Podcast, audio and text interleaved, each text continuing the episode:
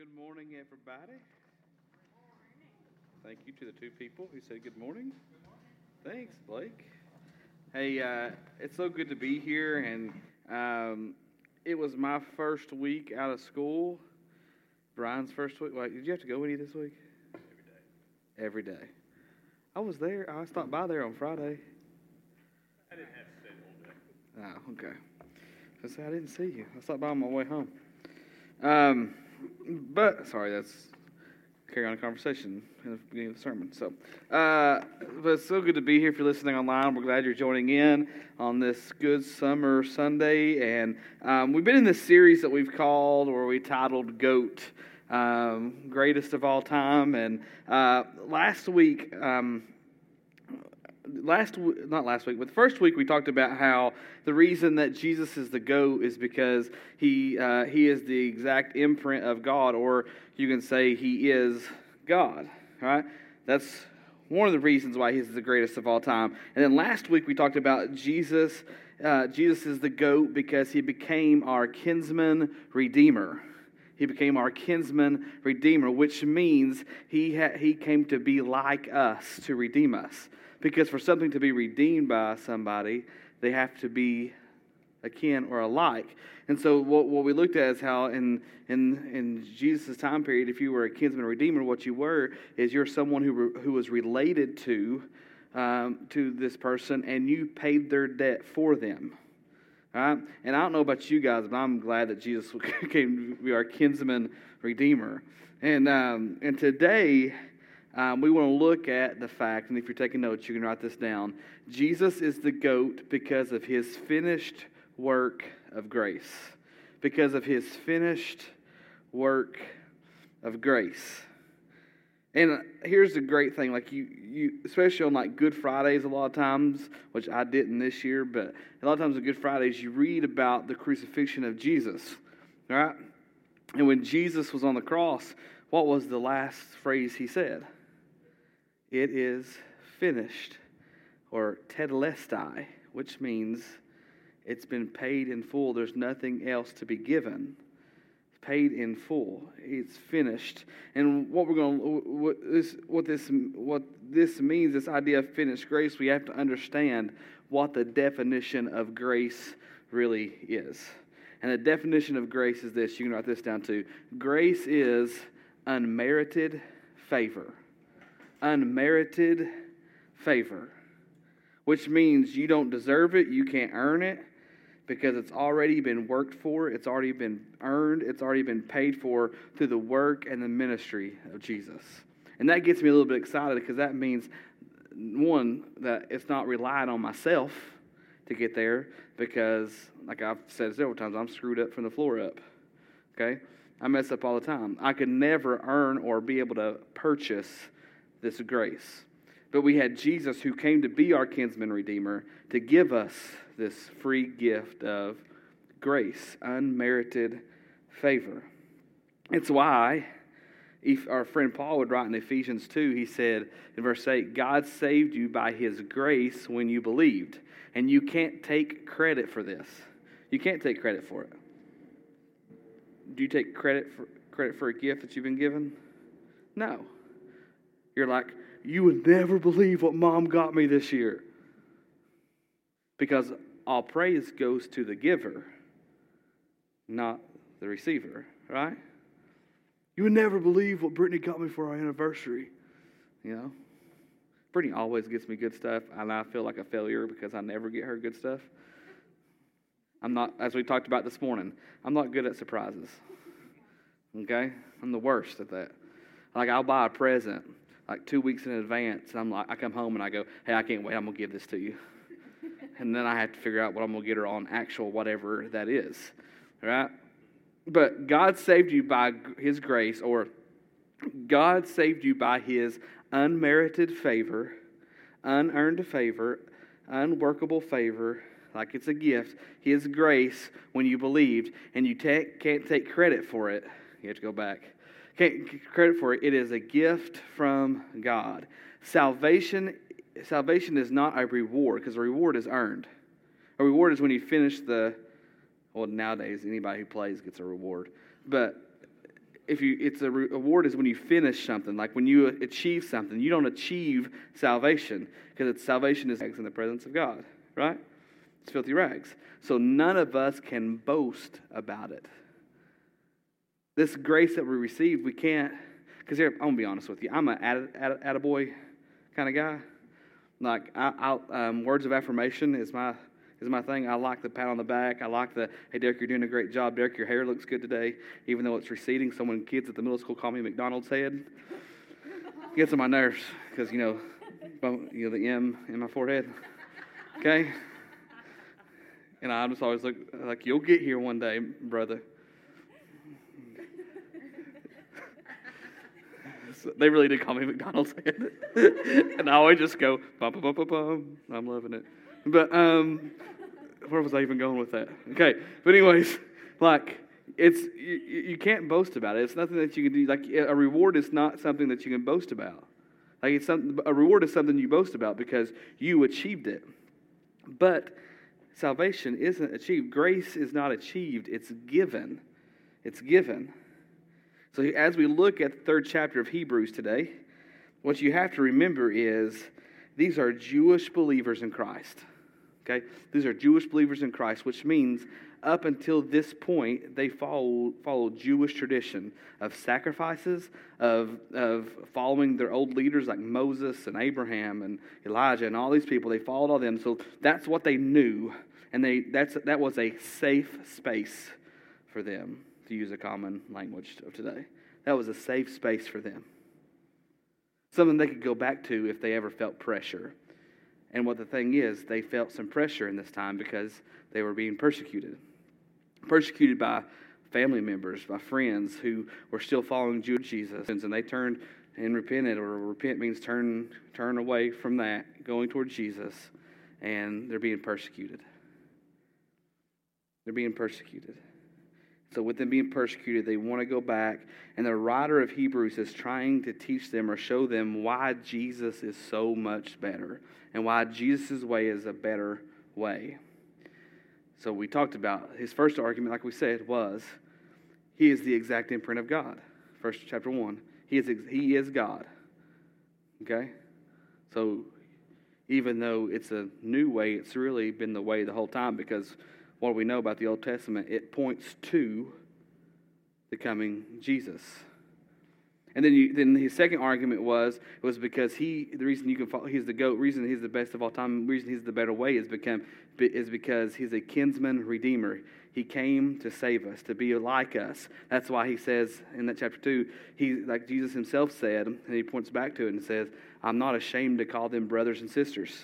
Like Jesus right now is saying God the Father, this is my brother and sister. He's made you akin to him. And today we're going to look at the reason Jesus is the better way, the reason he's the goat, the reason he's the greatest of all time is because of his finished work of grace.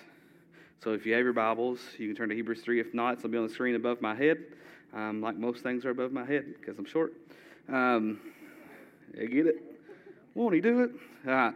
Um, Hebrews chapter 3 verse 1. Let's see what our friend writes to us. And so, dear brothers and sisters who belong to God, isn't it great to belong to God? Like we are His, and He is, he is ours. Dear brothers and sisters who belong to God and are partners with those called to heaven. Like that's really important right there. We're partners with those who are already called to heaven. That means we're just as important as Moses. We're just as important as Elijah. We're partners, colleagues, brothers. Those called to heaven. Think carefully about this Jesus, whom we declare to be God's messenger and high priest. For he, he was faithful to God, who appointed him just as who? Moses just as Moses served faithfully when he was entrusted with God's entire house.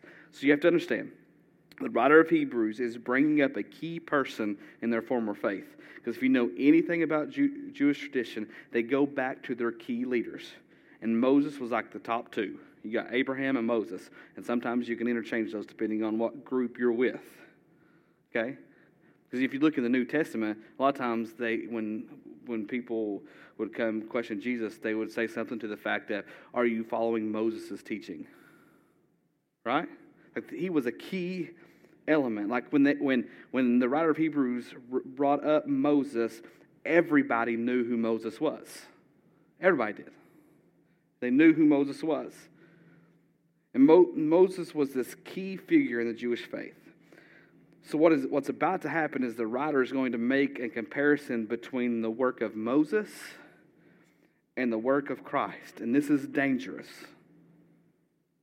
Because if the writer goes and says, don't follow Moses, then he dis- discredit Moses, right? And who did Moses point to? Jesus.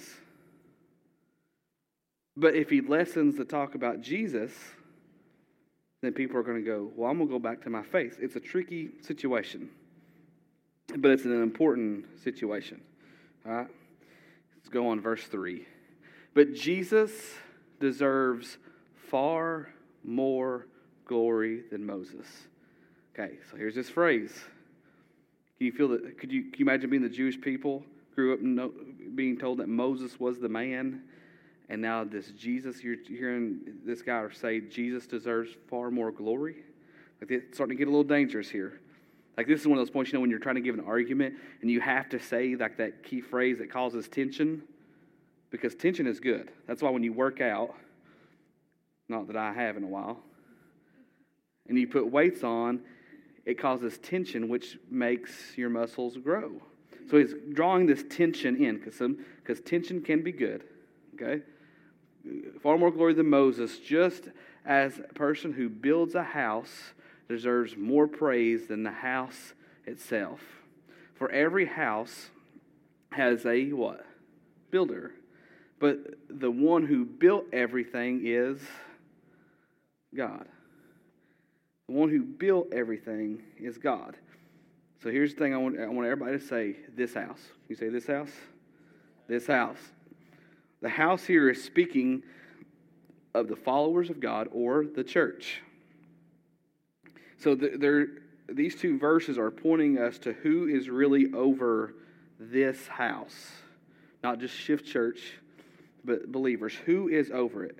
Because in Judaism, even though they say God the Father is over it, but who's over really their house? The writings and teachings of Moses and Abraham and Elijah and the prophet, even their what what what the writer here is saying is over this house, over even their house, because Moses was just a servant in this house, really, is God. And with Jesus being the exact imprint of God or being God, who's over it? Jesus. He built the house because they are the ones who, who should be praised. Like the people who build houses are praised for the finished work. Okay, here's what I mean by that. Okay, I used to work for Gus Construction Company. They built like fab, like million dollar homes, okay, in gated communities. Like it was amazing, okay. And here I am, a 19 year old fool, not very good with their hands, and he hired me, and I, I, I pretty much swept floors, okay. They let me build a wall one time, one time. Okay, and then walk. Let me just tell you how bad this was. I'm a little better now. Okay, um, but this one time they had you know those desks you go buy from like Walmart and you like they have instructions and it takes like maybe 20 minutes to put together. Six hours later, I finally get done. Okay, that's how. Like, but here's the thing that I loved about about this is is that whenever we got done with the house, the people were so they didn't praise the house. Who did they praise? The builders. Oh, Chad, you, you, you guys did so good. This is so amazing. Like, you guys are awesome. This house looks amazing. Like, you went above and beyond. Like, you guys went above and beyond what I ever could dream. Yeah, they were complimenting the house, but really they were complimenting the builder. And it's, it's, it's why, the, it's why, why what this writer is saying is that, that, that, that this builder is Jesus. From the very beginning, the builder has been Jesus because he's the exact imprint. And it's why in Matthew, Jesus says, Upon this rock I will build my, I will build this house, this ecclesia, this church. I will build this house. I will finish the work needed to bring people back to the Father. Because that's what he was here for. That's the reason he's building this house, was to bring people back to the Father. And Hebrews 3 5 says this Moses was certainly faithful in God's house as a servant. He was an illustration of the truths God would, would reveal later. And what the writer is saying here is that Moses is a great guy. He's a good guy. You should listen to him. Like we've done sermon series on stuff that Moses has, has written. Like you should listen to him. It's good. That's great. But he is what, it, what it's saying is, is that his work or him, Moses, was just a shadow of the true Jesus, the true builder that was coming. He was just a shadow. Just a shadow. He deserves honor. He deserves all that, but he's just a shadow of something greater to come. Something greater to come. He's just a shadow. Verse, verse 6. But Christ, as the Son, Moses was the what? Servant. But Christ, as the Son, is in charge of God's entire house. And we are and we are God's house if we keep our courage and remain confident in our hope in Christ. So, with Moses being the servant or the shadow, pointing people to Christ, the, Christ, the Son, who is the builder of this of the house of grace. Because here's the deal, and this isn't me dogging Moses. Moses couldn't lead the people to the promised land. Moses couldn't finish that. Moses couldn't lead people to rest. Because why? What should have been a two week journey took 40 years. Here's the crazy thing if you look at the map, like if you look at the maps that they've drawn up of their path, they pretty much were on the border of this promised land the whole time. But what happened is Moses believed a lie. Remember when he sent the people over to spy on the land, and two came back and were like, "Dude, we got this. We can take them. Yeah, there's some giants over there, but man, we like we got this." And the rest of them come back and go, "Hey, listen, there's giants over there. We're going, they're going to kill all of us." And Moses got scared. He lost faith and confidence in the power of the Father who he served. That's why he was just a shadow of something greater to come. He couldn't, couldn't lead people into rest, real rest. Because here's, here's almost, read, to read on here Hebrews 3 7. That is why the Holy Spirit says, Today, when you hear his voice, because Moses heard the voice of God, say, I'm leading you to the promised land. Don't harden your hearts as Israel did People believed a lie too. Don't harden your heart as Israel did when they rebelled, when they tested me in the wilderness. There, your ancestors tested and tried my patience. Like, I don't know if y'all want to, like, why would you want to test God's patience, really? Like, like He could take you out, okay? You know, Mama's always said, I brought you into this world, I can take you out.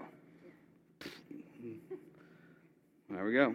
That's where they got it because moms are really close to God. Right? There, your ancestors tested and tried my patience, even though they saw my miracles for 40 years. So I was angry with them, and I said, Their hearts always turn away from me. Wait, that sounds really familiar, doesn't it?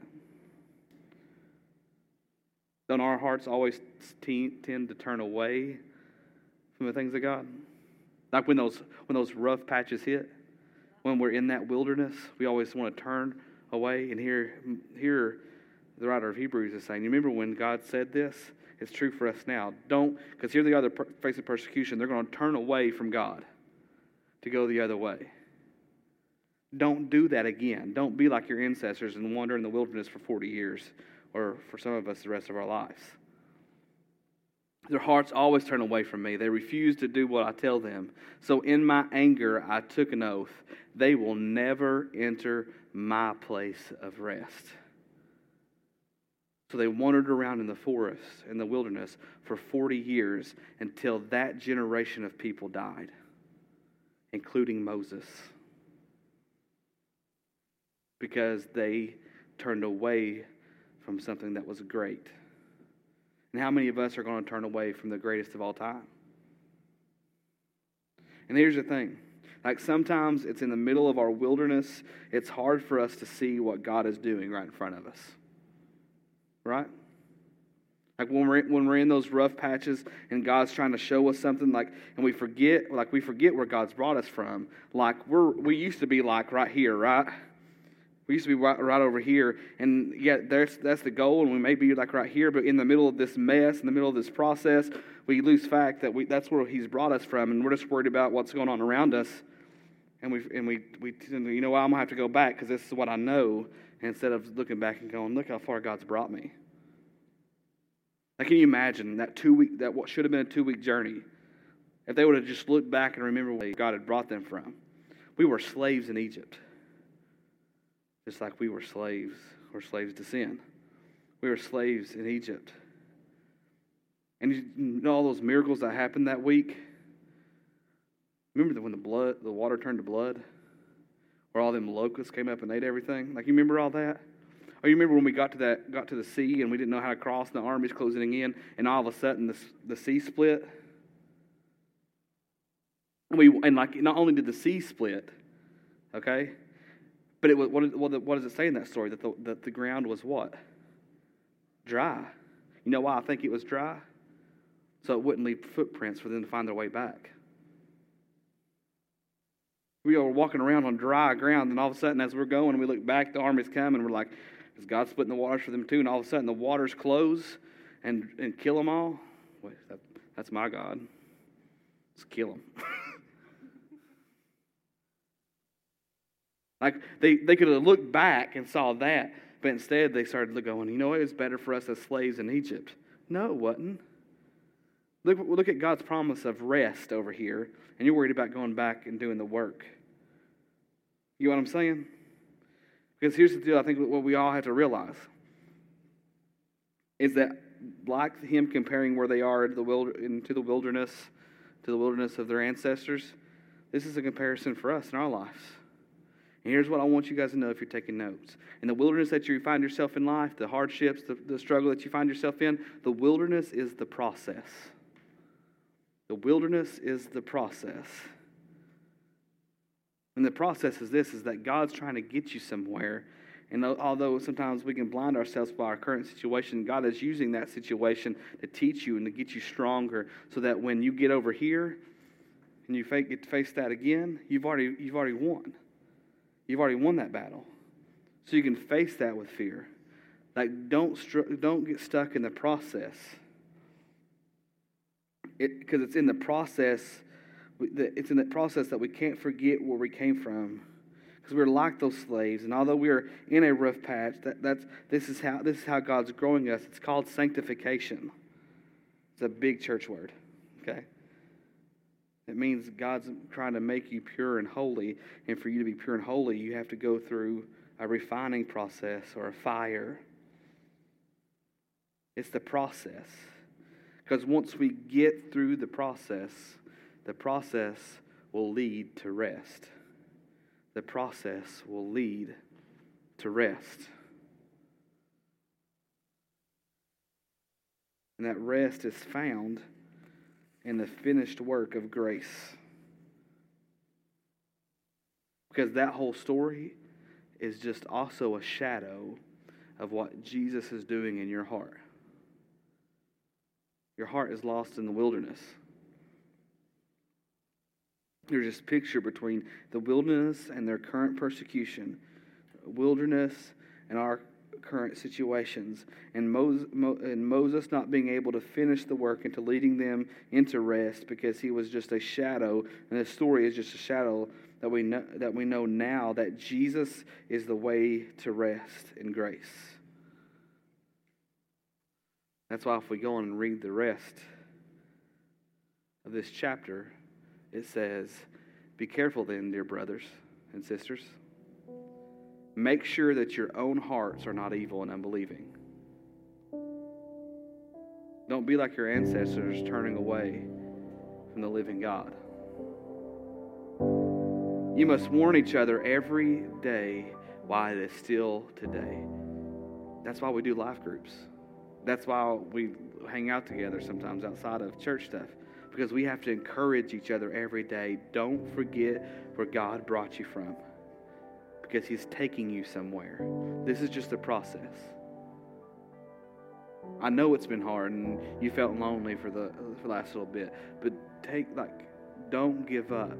Just remember, don't turn around and go back to the same lifestyle you were living before.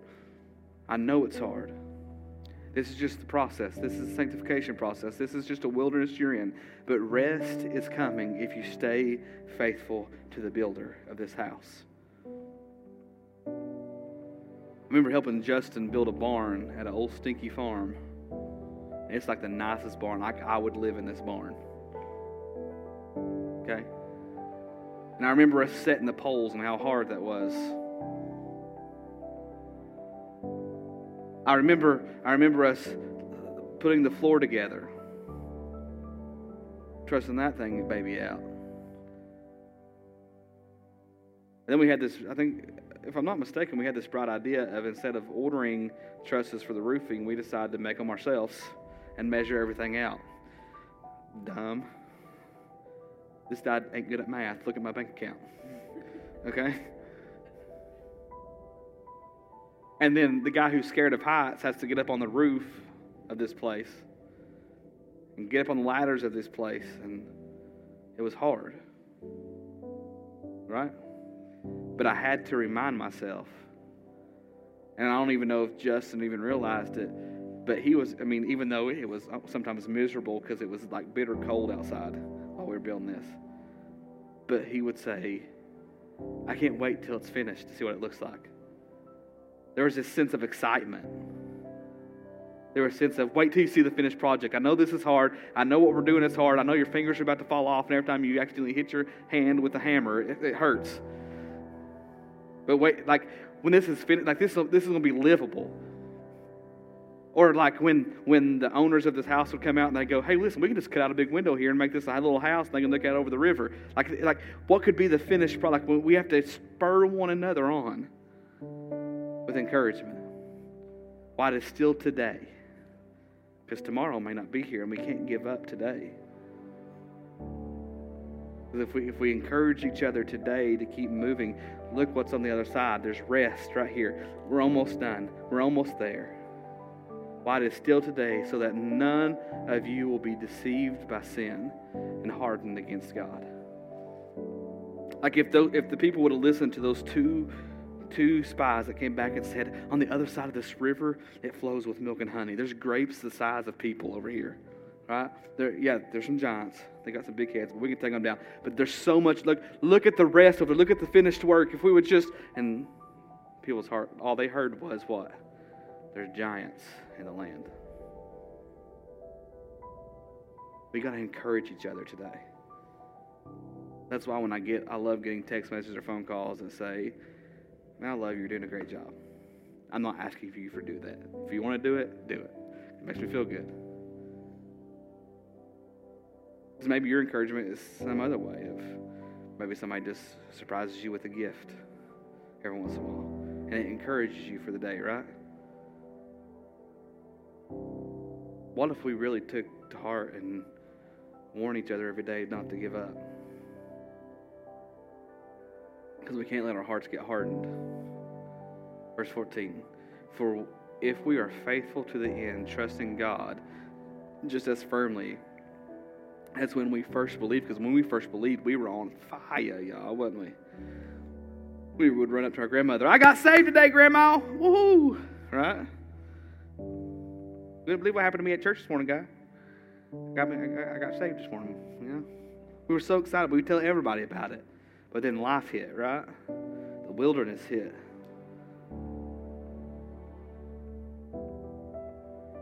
We will share in all that belongs to Christ.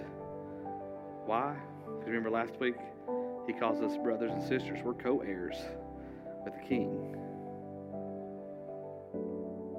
Remember, verse 15.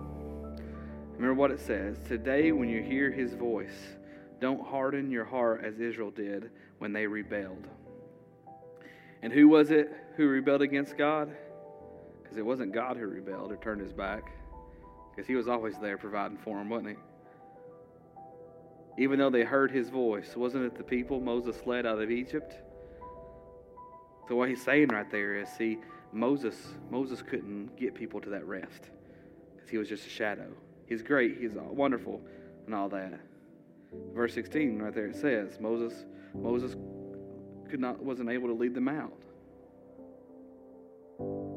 Although he was a great leader, he couldn't get them to that point. And so we're looking for somebody who could. Because in our can, he can. That's why he's the goat. Because he finished. He finished it. Verse 17, and who made God angry for 40 years? Wasn't it the people who sinned, whose corpses lay in the wilderness? That's a little rough. And whom was it God was speaking to when he took an oath that they would never enter rest? Wasn't it the people who disobeyed him? That's how the chapter ended. In chapter 3 of Hebrews. I love the fact that it says, And to whom did God speak when he took an oath that they would never enter rest? And you're like, why do you love that?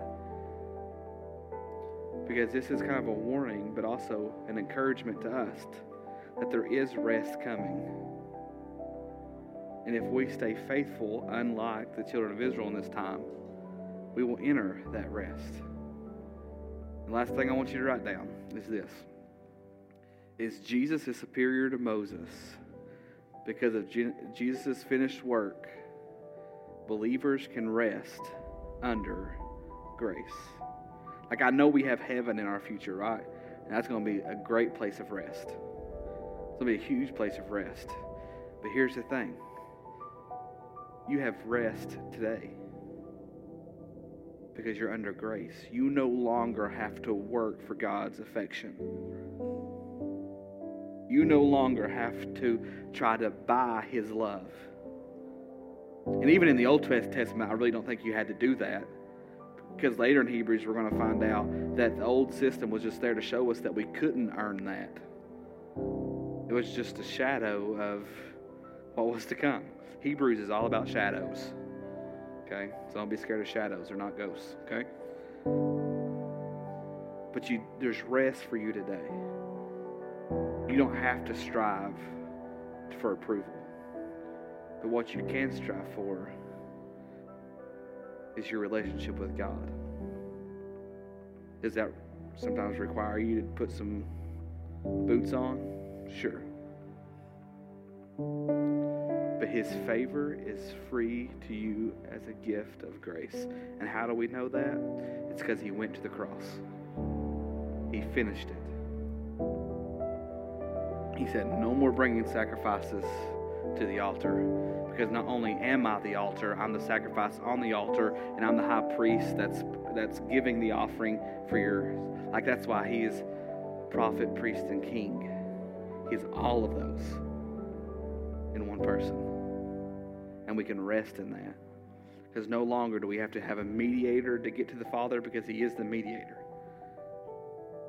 Not only do, not, not do we have to look for a message of God anymore because He is the message, prophet and priest. And we don't have to worry about our future because our brother and our father is the king.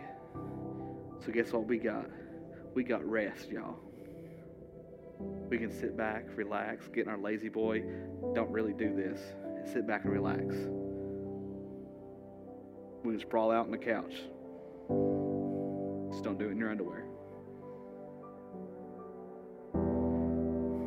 Okay? Listen, we are free, y'all. We don't have to work for this anymore. We have a king who gave to, is giving it to us as a free gift, an unmerited favor, unearned favor. That's why he's the greatest of all time. He's the greatest of all time because he gives us the free gift of grace and the finished work of, of, of grace. All right? Let's pray. To God, we want to thank you so much for giving us the opportunity to be here this morning. And we want to thank you for your free gift of grace, that you are the greatest of all time. Because you give it to us for free, and you made it free to us. So, God, as we sing this next song, as we sing about you being the great I am, may we do it in a, with celebration. May we do it with, with, with excitement because you are the great I am. You bring dead things to life. And what's dead in us, you say, I'm going to change that for you. You don't have to do anything other than just say, take it. So God, as, as, as we as we wrap this up, God, as we sing one more song, God, let us just shout with praise about how great you are, because you are great. You're the greatest of all time. You're our goat.